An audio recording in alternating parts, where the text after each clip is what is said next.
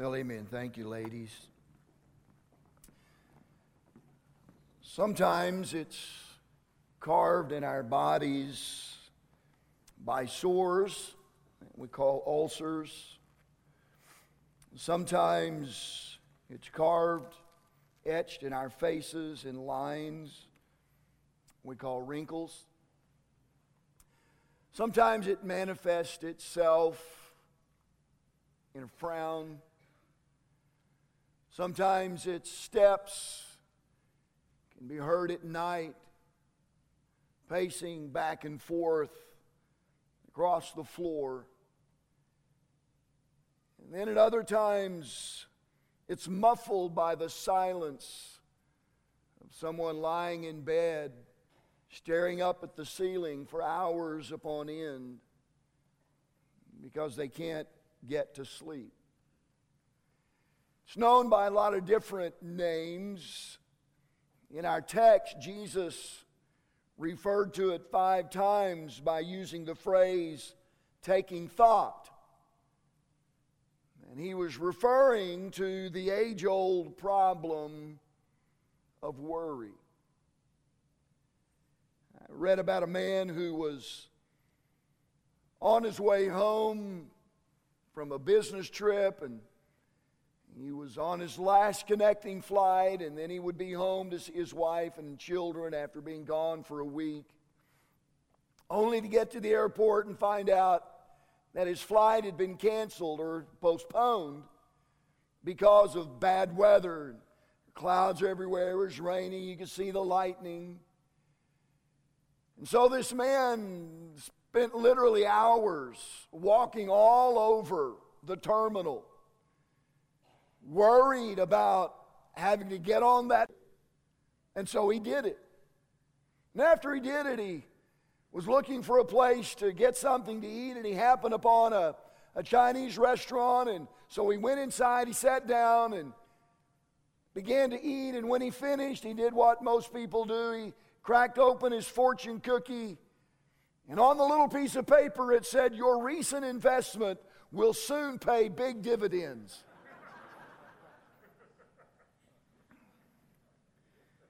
It's been said that 40% of things we worry about are things that will never happen. 30% of the things we worry about are in the past and can't be changed. 12% of worry is dedicated to criticism we receive from others, most of which is untrue. 10% of worry is over health, which only gets worse with stress, and 8% of worry is related to real problems that will happen. So, according to those numbers, 92% of our worries are worthless. Would you join me this morning in the Gospel of Matthew and chapter 6? And with the Lord's help, I want to preach to you today on this subject how to win over worry. Matthew chapter 6, how to win over worry. What we're about to read comes from probably the greatest sermon that has ever been preached. It was preached by Jesus, and he's very clear about this matter of worry. If you found your place, look in verse 25, Matthew chapter 6 and verse 25. Therefore, I say unto you, take no thought. We're going to read that phrase or something similar to that five times in the next several verses. And by that, Jesus simply means, literally means, don't worry. Don't just go on thinking about this and, and stressing over this and worrying about this. Take no thought for your life what you shall eat or what you shall drink, nor yet for your body what you shall put on. Is not the life more than meat, and the body than raiment? Behold the fowls of the air, for they sow not, neither do they reap, nor gather into barns. Yet your heavenly Father feedeth them. Are ye not much better than they? Which of you, by taking thought, there it is again, which of you, by taking thought, can add one cubit unto his stature? And why take ye thought for raiment? Consider the lilies of the field, how they grow. They toil not, neither do they spin. And yet I say unto you that even Solomon in all his glory was not arrayed like one of these. Wherefore, if God so clothe the grass of the field, which today is and tomorrow is cast into the oven, shall he not much more clothe you, O ye of little faith? Therefore, take no thought, saying, What shall we eat? Or what shall we drink? Or wherewithal shall we be clothed? For after all these things do the Gentiles seek. For your heavenly Father knoweth that ye have need of all these things. But seek ye first the kingdom of God and his righteousness, and all these things shall be added unto you. And here's the fifth time take therefore no thought for the morrow. For the morrow shall take thought for the things of itself. Sufficient unto the day is the evil thereof. And all God's people said, Amen. Before we get into the message, let me make a, a couple of disclaimers here. When Jesus said, Take no thought for the morrow, he wasn't saying, Don't, don't uh, have any career ambitions or, or don't do any financial planning or don't take out any life insurance or anything crazy like that. Anyone who takes the time to study the Gospels will know that simply because Jesus did a great deal of planning throughout his earthly ministry. The second potential problem that I see with someone not understanding the intent of the Lord's words is that they would understand them to mean don't be concerned. Mm, listen, Jesus would never promote a careless approach to life. A parent who is not concerned about their child playing in the street is not a good parent. A person who is not concerned with whether or not the gun they're handling is, is loaded is acting foolishly. Jesus never puts his stamp of approval on foolishness. Listen, to be realistically concerned is good. To be restlessly worried is not good. And here's the difference between the two concern focuses on the present, worry is attached to the future. The present is before us, and there are actions that we can take right now. The future is out of our hands. And so let's talk a little bit this morning about winning over worry. And the first thing that all of us must do, and by the way, all of us struggle with this to some degree. Can I get a witness right there? All of us struggle with this. The first thing that we need to do this morning is confront the problem. And in confronting the problem, Jesus speaks to us in our text of how unnecessary worry is.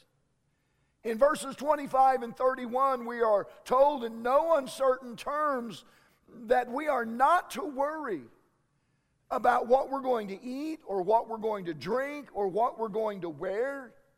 And then Jesus uses some great illustrations. For example, he uses the birds to illustrate why it's not necessary for us to worry.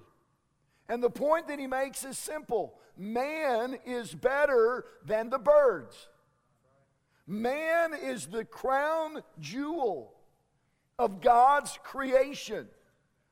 It was man, not birds, who was made in the image and the likeness of God. Now, granted, God is the creator of birds, but he is the father of man. Only man has the capability of having a personal relationship with God. In addition to the fowls of the air, Jesus also made mention of flowers.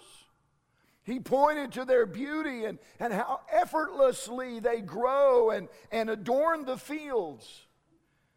And then he makes this point, and it's a great point. If God is going to look out for, and if God is going to care for the fowls of the air and the flowers of the field, then don't you think He's going to take care of man? Of course He is. Jesus is making the point this morning that our worry is unnecessary. And then he also makes this point it's unproductive.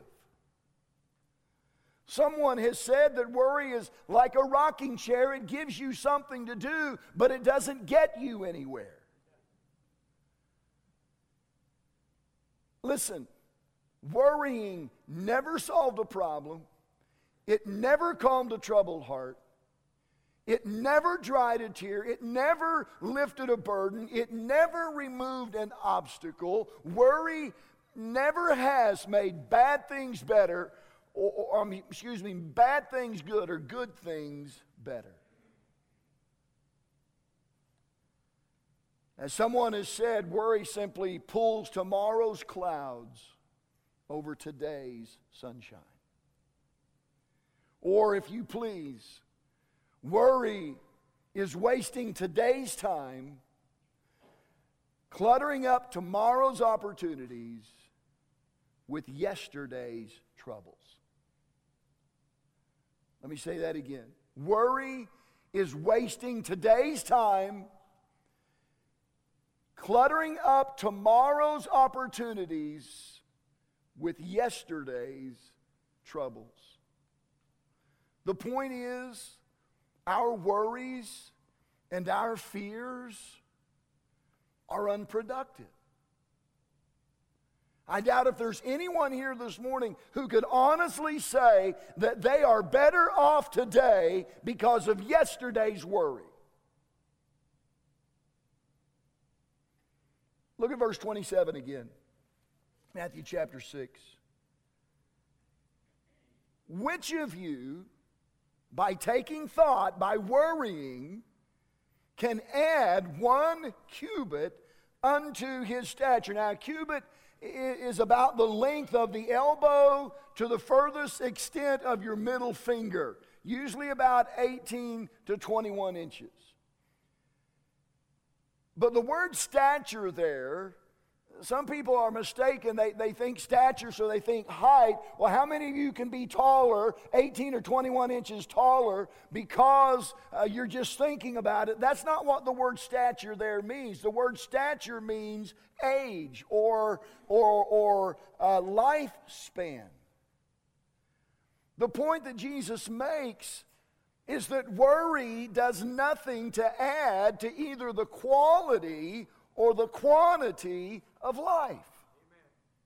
As a matter of fact, it has been proven to be detrimental to both of those. Dr. Charles Mayo, founder of the Mayo Clinic, said worry affects the circulation, heart, glands, the whole nervous system, and profoundly affects the health. And then he said this you can worry yourself to death, but you'll never worry yourself to a long life. Wow. Jesus how, how, many of you think you can add one cubit to your lifespan? How many of you think that you can, uh, because you're, you're, you're, you're worried and you're anxious and you're, you're, you're preoccupied with whatever it is, how many of you think that by doing that, that you're going to be able to live longer? As a matter of fact, medicine tells us that we'll probably not live as long. Worry is unproductive. Most of you have seen pet mice in a cage. Most of the time, there's a wheel in that cage that they can, can run on. And I read something interesting this week. It said that, that on average, a pet mouse will run 9,000 miles in its lifetime. And he's still in the cage. That's the way it is with worry. It's a lifetime of frantic running with no destination and you're still in the cage. Well, Pastor, what am I supposed to do? Well, God gives us some suggestions. For example, 1 Peter 5 7, casting all your care upon him, for he careth for you. Or how about this? Philippians chapter 4. Be careful, Paul said. That word means anxious or worrisome. Be careful for nothing.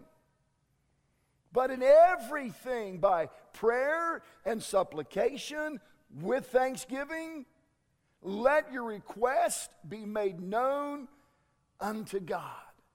Philippians 4 6. I'm looking forward. I've been studying Philippians chapter 4, uh, verses 4, 5, 6, 7, 8, in that, in that uh, range there, and looking uh, excited about starting a, a series soon that I've titled Calm putting your anxiety to rest.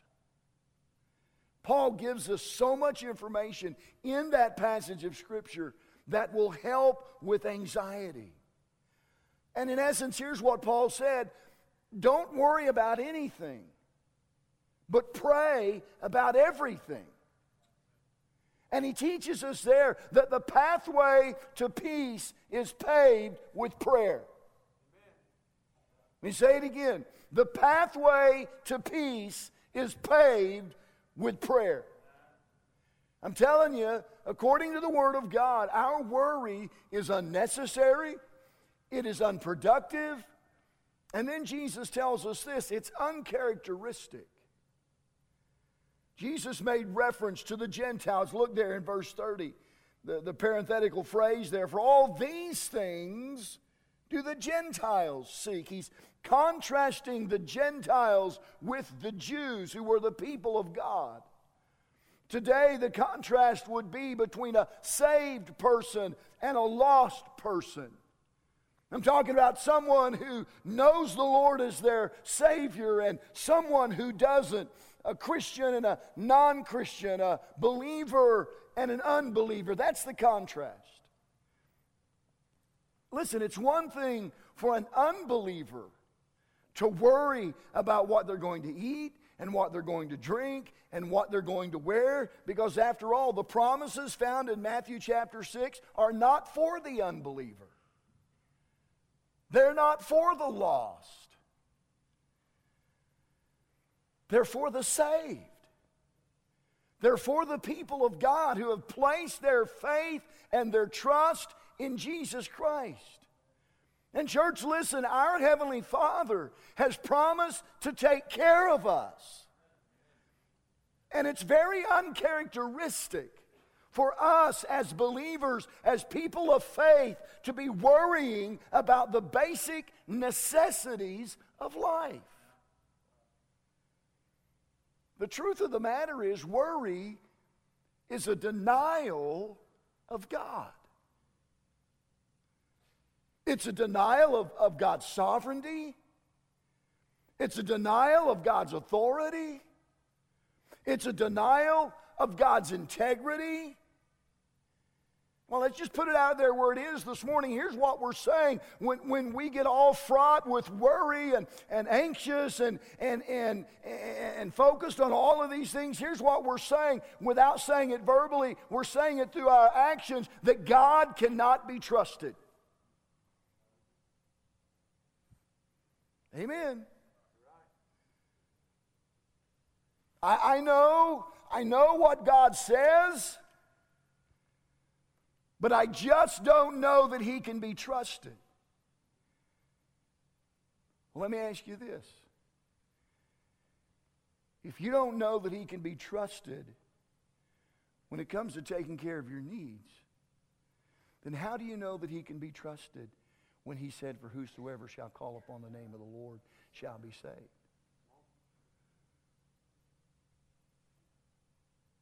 How do you know he can be trusted? When it says that he gives unto us eternal life. Well, no, no, no, no, no, no, no. You can't have it both ways. You can say, Well, I believe God here, but I don't believe God there. Listen, if you don't believe God in all of it, you don't believe God at all. And when we are fraught with worry, again, here's what we're saying Well, I just don't think God can be trusted. I, I just think that my situation is too big for Him to handle. I, preacher, I just think my load is too heavy for him to carry. My problem is too great for him to solve. And I'm here to tell you this morning that none of that is true. With God, nothing is impossible. I mean, you go back in the Old Testament, you read some of the, the problems that, that people brought to God and some of the, the situations that God intervened in and turned around, and then come back to me sometime this week and tell me that what, you fa- what you're facing and what you've got is just too big. Because it's not. And I don't want to come across as getting on to you this morning. I want to encourage you this morning that nothing you're facing is too big for God. That nothing is too hard for Him. That, that this situation, well, it's, it's, it's complicated. Listen, it's not as complicated, so complicated that God can't handle it. So we need to confront the problem of worry. And then we need to pursue the command. And here's the command. Look at verse 33 again. But seek ye first the kingdom of God and his righteousness, and all these things shall be added unto you. Let's look at the purity of, of this pursuit. The kingdom of God. What is that? It speaks of the realm of God's rule. When we're seeking God's kingdom, we're seeking for His will to be done in our lives. Listen, the best cure for worry is to totally submit yourself to the rule and reign of God in your life and trust Him. As long as we insist on being in charge of our life, then we will have every reason to worry. Because we don't know what's best for us. But God does. Oh, I know. I've been there. We think we've got it figured out. We've got a plan. We, we've got an agenda. We've got it all mapped out. But we are so finite in our understanding. God is infinite. And God knows far better what's best for us than we could ever begin to think. The psalmist put it like this As for God, his way is perfect. How many of you would agree with this statement this morning? God can be trusted. Amen. Amen.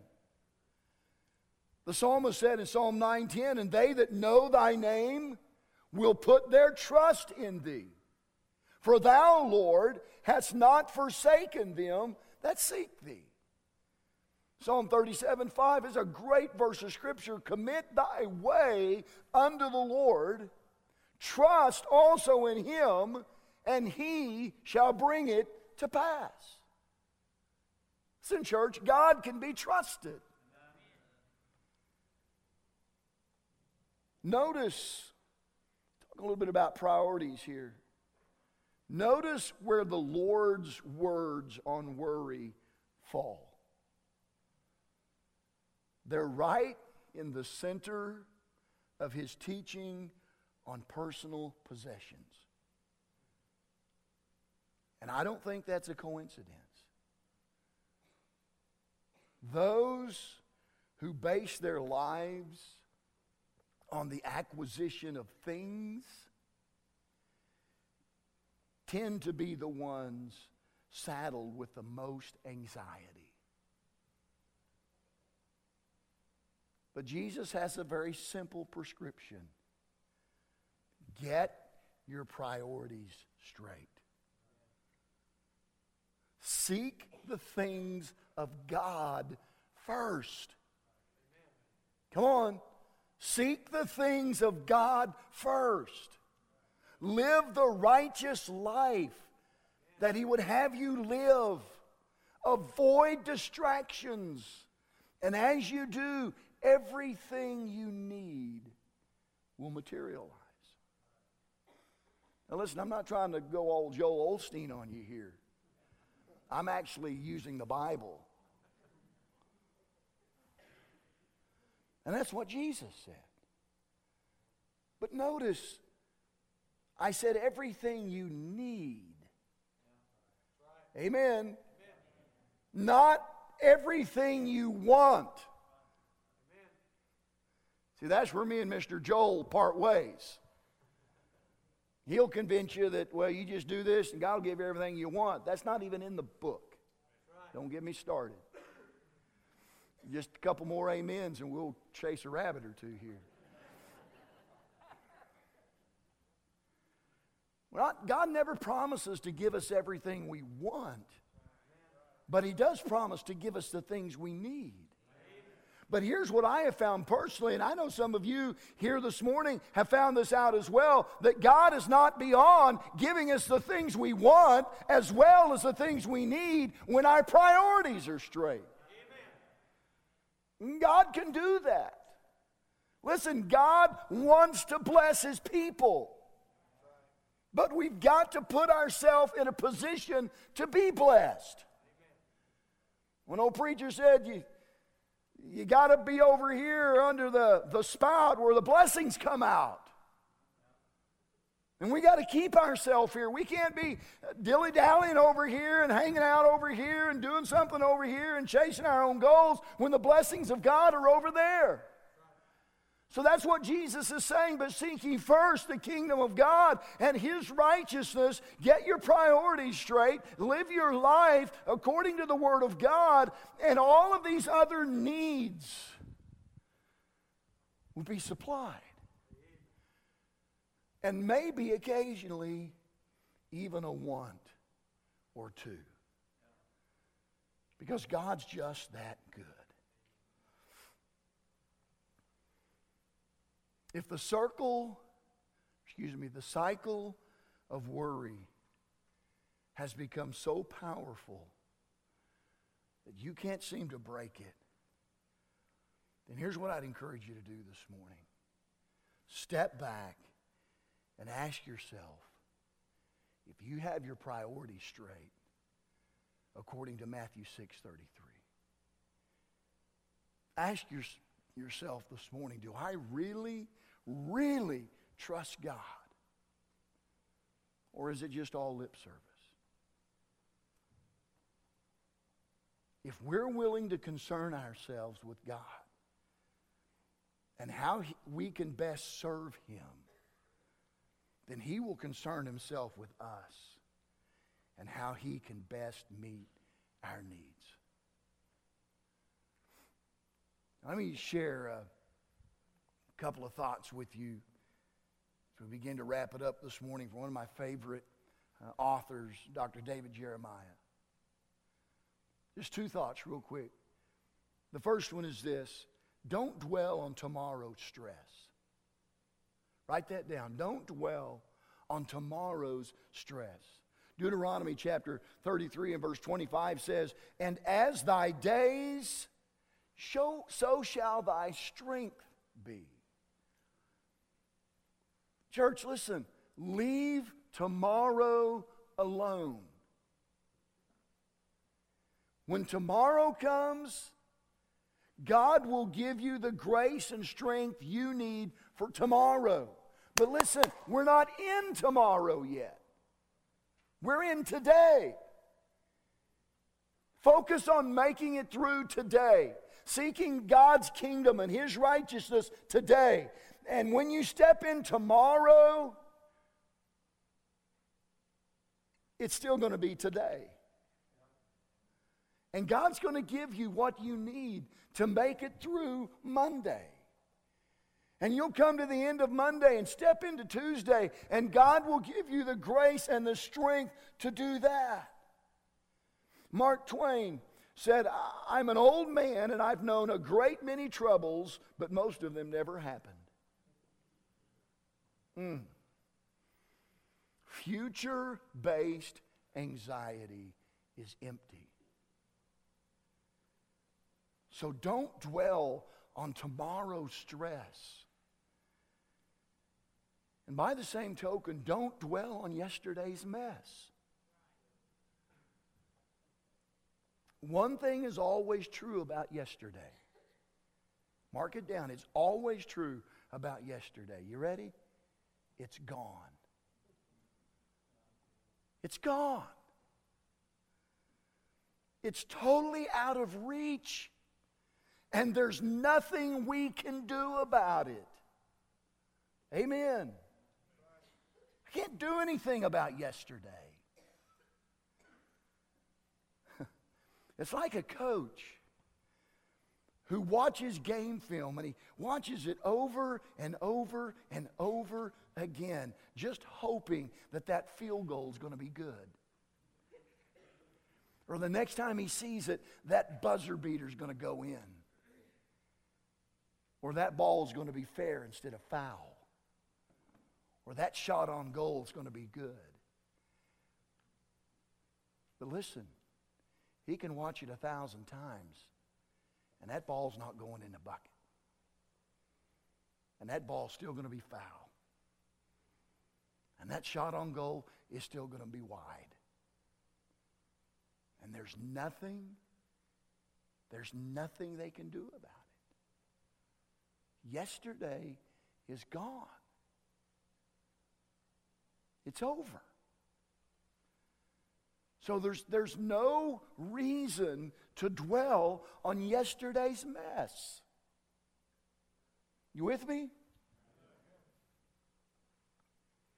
Someone once wrote this, and I appreciate what Brother Mike said earlier during the song service. Somebody wrote this My name is I am. If you live in the past, it will be very hard, for I am not there. My name is not I was. If you live in the future, it will be very hard because my name is not I will be.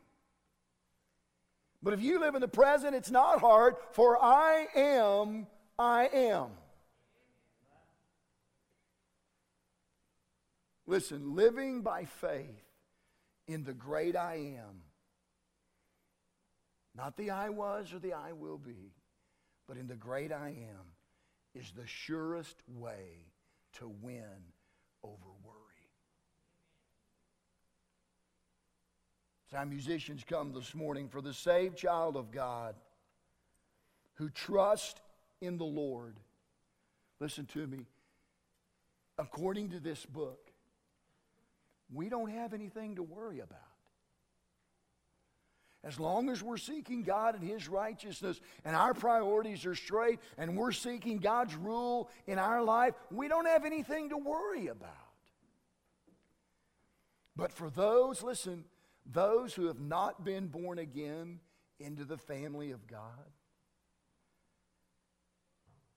can I just say this this morning? You have every reason to worry. You have reason to worry in this life because your provision is entirely up to you and what you can do to make it happen. Without Christ, you just have to hope that everything goes your way every day. But you have a greater reason to worry beyond this life. Because when this life ends, eternity begins. And an eternity without Christ in hell is something to be feared indeed. But the good news is listen, God has made provision through His Son to give you peace in this life and in the next. And we would love to have the opportunity to tell you how that can be for you today. As we enter into our time of invitation, if you're here this morning and you've never settled that matter with God, and you can't say that you're sure that you're going to heaven when you die, but you want to be able to say that, you want that peace in your heart, then this is the time to get that settled. If you're here today and you are a believer, and again, I'm telling you, listen, I wrestle with my own bouts with worry. We all do to some degree. Some more than others. But I want you to know this morning, Christian, God's got this. God's got it covered. And maybe this morning you need to just come and renew your trust in Him. Renew your faith in the God who you trusted when He said, For whosoever shall call upon the name of the Lord shall be saved. That same God keeps every promise that He's ever made to His people. And this morning, you just need to come and say, God, I believe. I trust you. Give me victory over this worry because the preacher was right. I'm still in this cage. And it's not productive. And I understand that it's not necessary. And I also understand that it's very uncharacteristic of someone like me who says I'm a child of faith. Let's pray. Father, we come before you today.